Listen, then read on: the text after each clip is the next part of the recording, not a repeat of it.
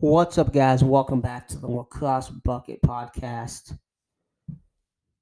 If y'all thought the only big sports news today was going to be early National Signing Day, y'all are completely wrong, because about 10:30 this morning, we get a report from Scott Soschnick of Sportico, formerly Sports Business Journal, if I'm not mistaken, that the MLL and the PLL have merged. It is now one Premier Lacrosse League. The MLL is now under the control of the MLL, essentially. They merged together, and we have one league again. It's been something that's been talked about since the PLL was announced, since all those guys left. It's been something that has been in the back of every lacrosse fan's mind. It's something that was reported by the Capital Gazette in Annapolis back in July, I believe it was, that there was talks of a merger kind of behind the scenes. Obviously, with the way the seasons ended up going and everything that's happened since then in terms of with the pandemic and all of that, and the financial hits that both leagues took from that. I think for a lot of people, including myself, those reports of possible and all that chatter of a possible merger was kind of put on the back burner, and a lot of people didn't pay as much attention to it as maybe they should have. I know, like, personally, after this season and the way that the seasons ended up going, you know, I kind of thought to myself before everything happened this year that, you know, there might be a merger. Like, we might see summer 2021 one league, but then once all this hit with and how they had to change the schedules and everything, you know, my mindset kind of went to, okay, I can see the MLL wanting to try and do this on their own again in 2021. 2022 might be the year that we see one league. But that happened sooner than myself and a lot of others expected, as sitting here December 16th, Wednesday, December 16th, 2020, just over 2 years, just over 2 years and 2 months from the PLL's announcement, official formal announcement. They've put out another announcement that the Major League Lacrosse MLL and the PLL have merged into one league, and they will be under the umbrella of the MLL. Now,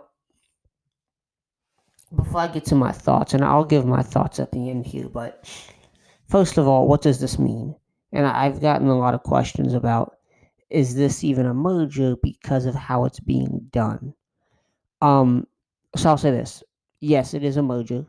They have a transition team in place that will oversee the transition of front office staff and things of that nature from the MLL, from the team side, and the league side into the PLL. So they have a transition team that is overseeing that. So this is a merger. They're merging two leagues together. Now, where I do understand people questioning, is this an actual merger, is the fact that the Boston Cannons, who will be rebranded as Cannons Lacrosse Club, are the only MLL team that will be moving to the PLL as an expansion franchise this year. So the Cannons are coming in as the 8th team in 2021. There'll be 8 teams, which I think works. And you always kind of knew that the PLL was going to go with 8, was going to eventually expand again. We saw them expand after the first year. They're expanding again now, obviously, bringing in the Cannons from the MLL, and it won't be the same roster. They will have a expansion draft to fill out the Cannons roster. So we'll see all that take place. And I think that's going to take place in 2021. So like next month, maybe February, whatever, is when that will take place. That expansion draft. Because it did say will take place in 2021. So we'll see what happens there, who gets over. I think I know who the first pick will be. And I think all y'all know who the first pick will be, too. One, Lyle Thompson. That'll be fun to see him in the PLL rules. Kind of back to what this means, though. So the Cannons are coming in, and obviously you mentioned the expansion draft that will happen. So what happens to the Chesapeake Bayhawks, the Connecticut Hammerheads, the Denver Outlaws, and the Philadelphia Barrage? What happens to those teams? Well, and the New York Wizards. What happens to those teams is the PLL has obtained the rights for those teams. The rights meaning the name and brand, like all of that stuff. They now own the rights to those teams, to that branding.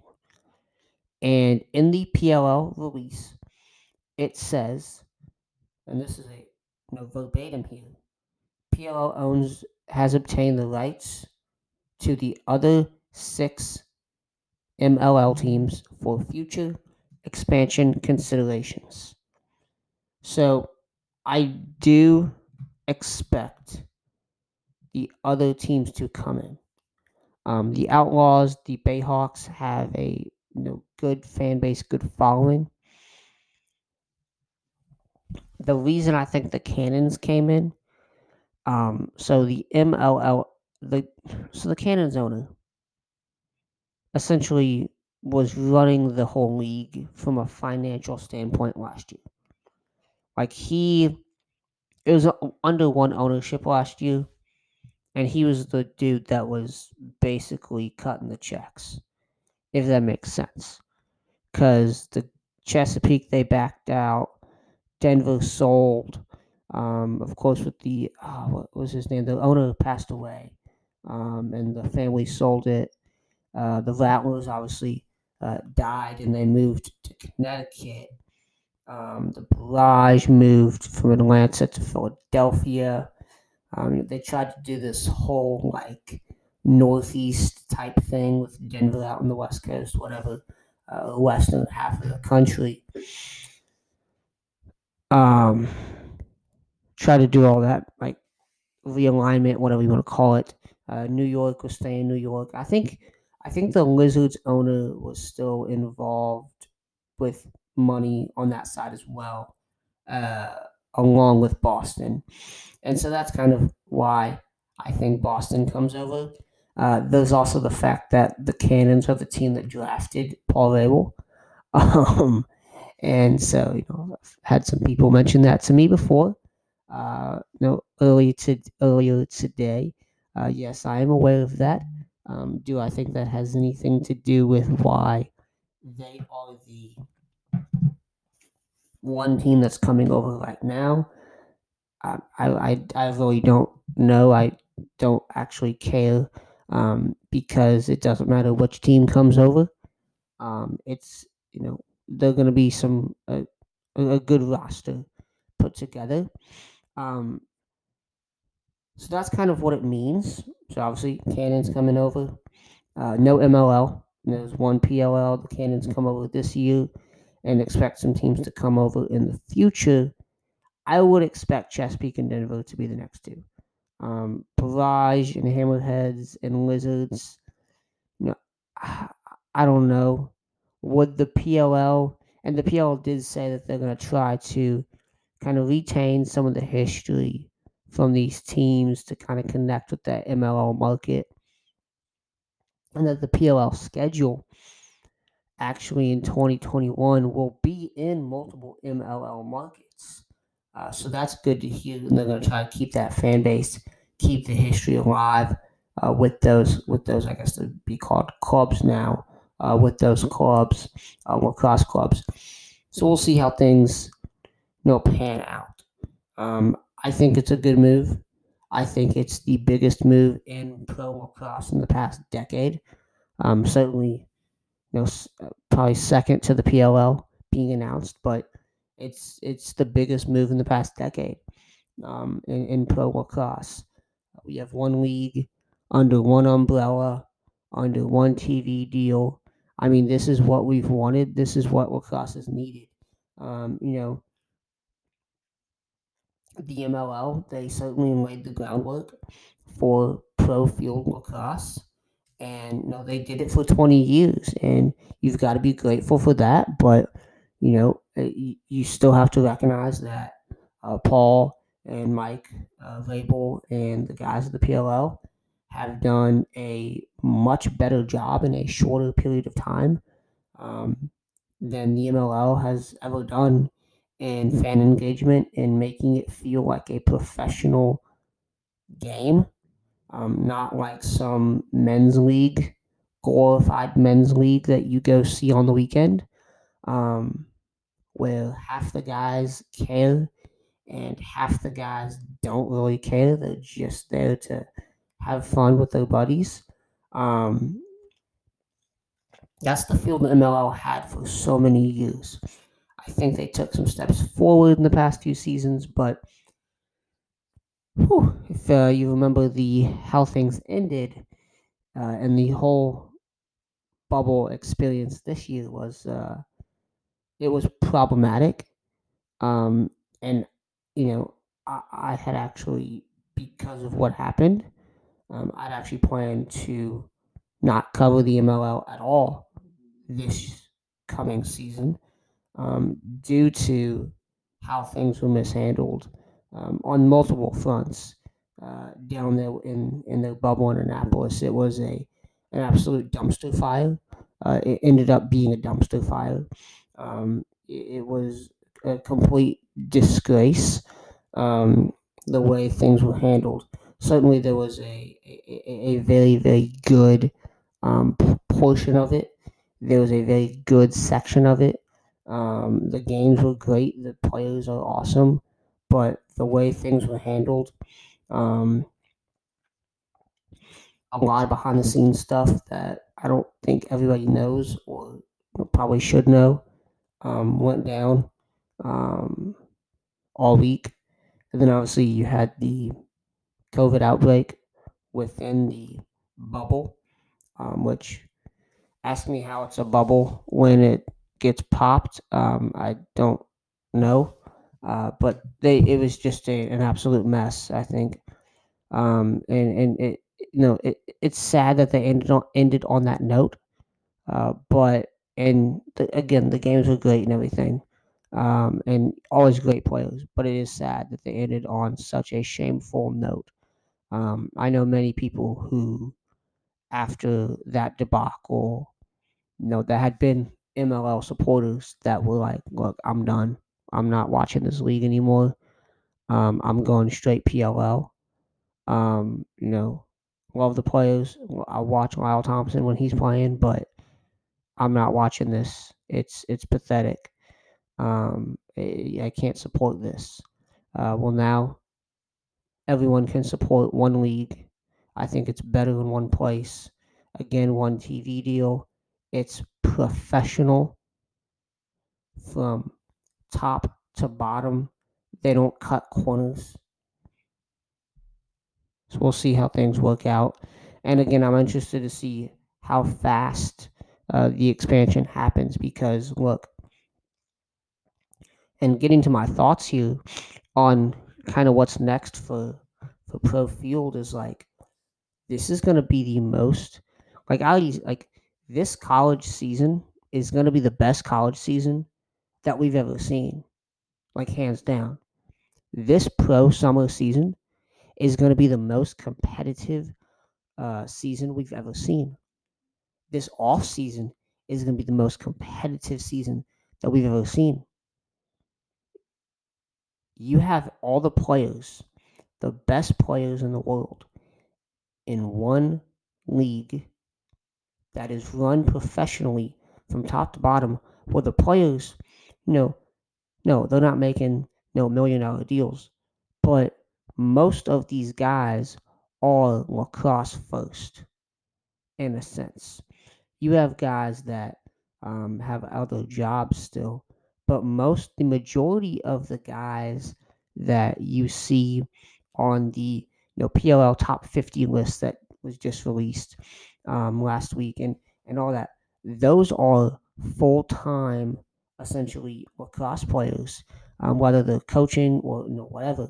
You don't have any of this gimmicky, I guess gimmicky is not the right word to use there, but you don't have,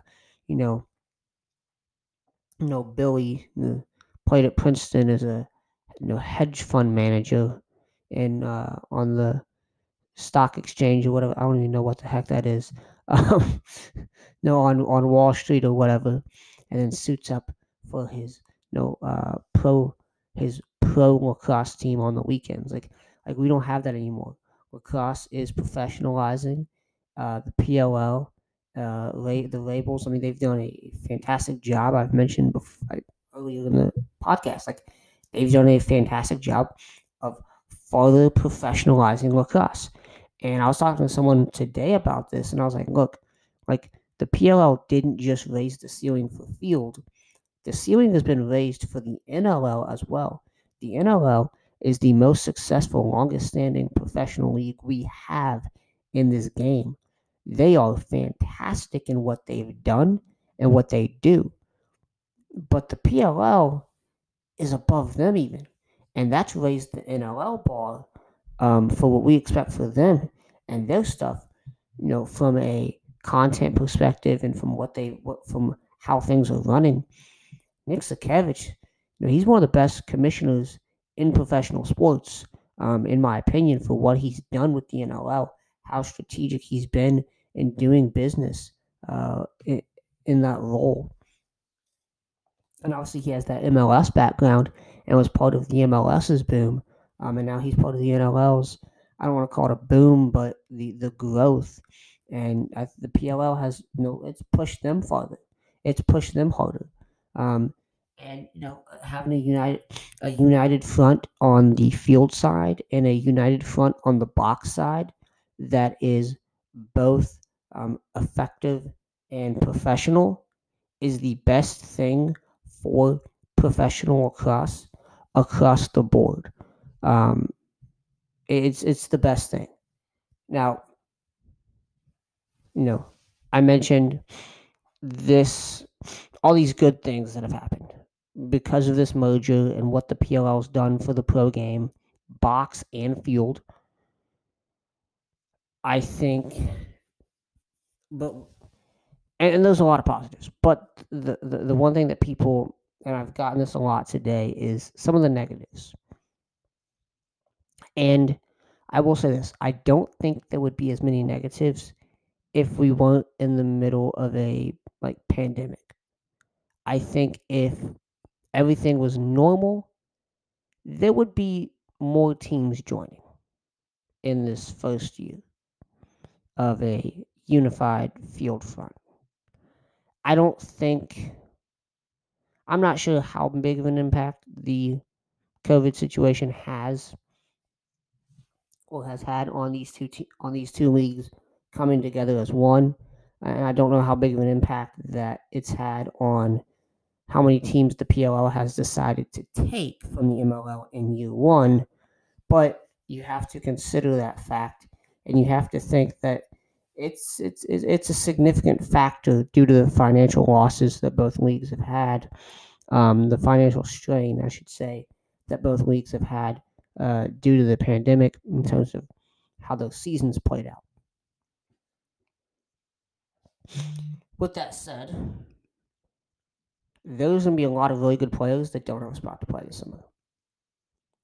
When you look at a guy like John Upgren, who had an unbelievable game in the MLL title game, is he going to get a spot on the Cannons roster this year?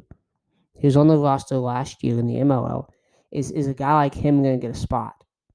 You know, there's so many guys that, you know, were able to shine in the MLL that I'm not sure right now are going to be able to shine in the PLL, at least this year. And that's unfortunate, and that's a downside. Certainly it is. But as I mentioned, like, this is going to be competitive. I've already seen guys on Twitter like, yo, I'm getting in the gym right now. You know, we're working after it. We're going hard. I'm making a roster spot. Like, and that's, I love seeing that competitiveness coming out in pro lacrosse like we've never seen before. Is certainly something that is going to better the product. But a lot of these guys just aren't going to make it. Like, and that's just a fact. And Noah Rack, that's just one guy that I used as an example. And he played D3 at Tufts, got an opportunity with the Cannons, and has made the best of it. But there's so many guys like that I'm just not sure if they're going to be able to, you know, make that jump to the PLL. And if they're going to, in year one, I think certainly over the next few seasons, we will see more guys come in and have success, and make roster spots. But I mean, I just don't know how many guys are. Like Lyle Thompson, absolutely. Mark Matthews, absolutely. Is Bryce Wasserman going to make a roster spot? I don't know. Ryan Lee, I would put as a borderline guy.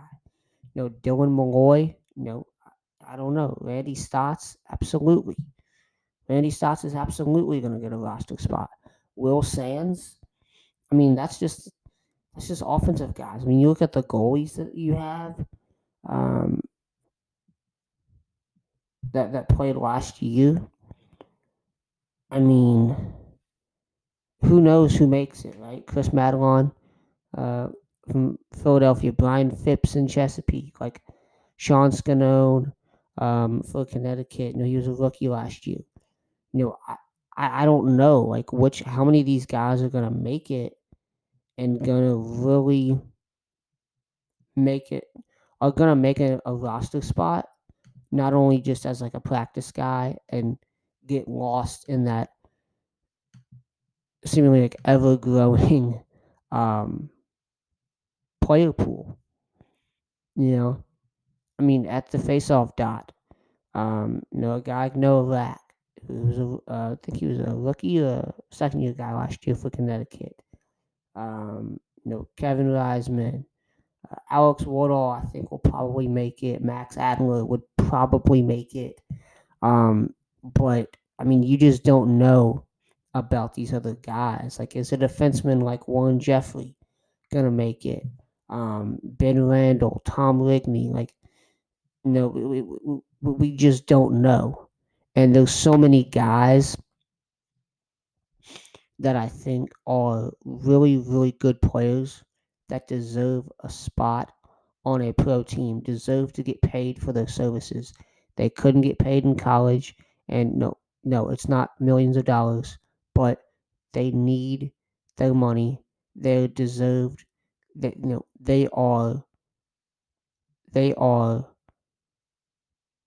need to be paid. They have earned their due. They've earned to get money for the work they've put in from the time they were in youth lacrosse through college to now. Like, they deserve a payment. They deserve a check. And they deserve a check for however many years. 1, 2, 3, 5 years. However many years they're in the league. However many years they are able to stay at that level. Those guys that deserve a check that are not going to get a check this year. And that is the downside of this whole thing. Now, I do, and someone asked me this, they said, no, do you see any guys retiring because of this? I mean, I think, yeah, possibly some of the older guys that stuck with the MLL, were loyal to them, whatever, I think could. But I couldn't tell you who. I couldn't tell you when. I couldn't tell you why, Some guys might have been on the verge of retiring already. John Grant Jr., I think it was reported that he was going to retire, but I have not seen anything from him. Never saw anything from the Outlaws last year saying that John Grant Jr. has retired. So we'll see what he does. I would like to see him play 1 year in the PLL, but, we'll see what happens. Lot to go over. Lot that is yet to be seen. That's going to do it for this edition of the Lacrosse Bucket Podcast. Obviously a quick one, a shorter one than usual, but one that, emergency one that had to be done as the PLL and the MLL have merged. As always, thank you all for listening. You can subscribe and listen to the Lacrosse Bucket Podcast on multiple podcast platforms, Apple Podcast and with the iPhone and all that, 5-star reviews on there, Spotify, Stitcher, Google Podcast, I believe it's called now, all of the many other ones that I honestly didn't know existed until I was told that we were on there. So we're everywhere, we're worldwide. And again, I'll drop this tidbit, mailbag episode on Sunday. Remember, Sunday's episode, this Sunday, will be an extended one because of the technical difficulties last week. So we'll have double mailbag this Sunday, and you can send those in via Twitter, at Lacrosse Bucket, at Tanner_Demling is my personal one. Instagram, Facebook, at Lacrosse Bucket. Email is contact@lacrossebucket.com. The website is lacrossebucket.com. Well, it's always lacrosse season. Biggest day in lacrosse of the 2020 calendar year. I'm excited. I know y'all are excited. It's going to be a fun future for pro lacrosse. Again, thank y'all for listening. We'll see y'all tomorrow with our America East Conference early preview show. ACC1 came out on Tuesday. You can go check that out. America East coming up tomorrow, and I will see y'all then.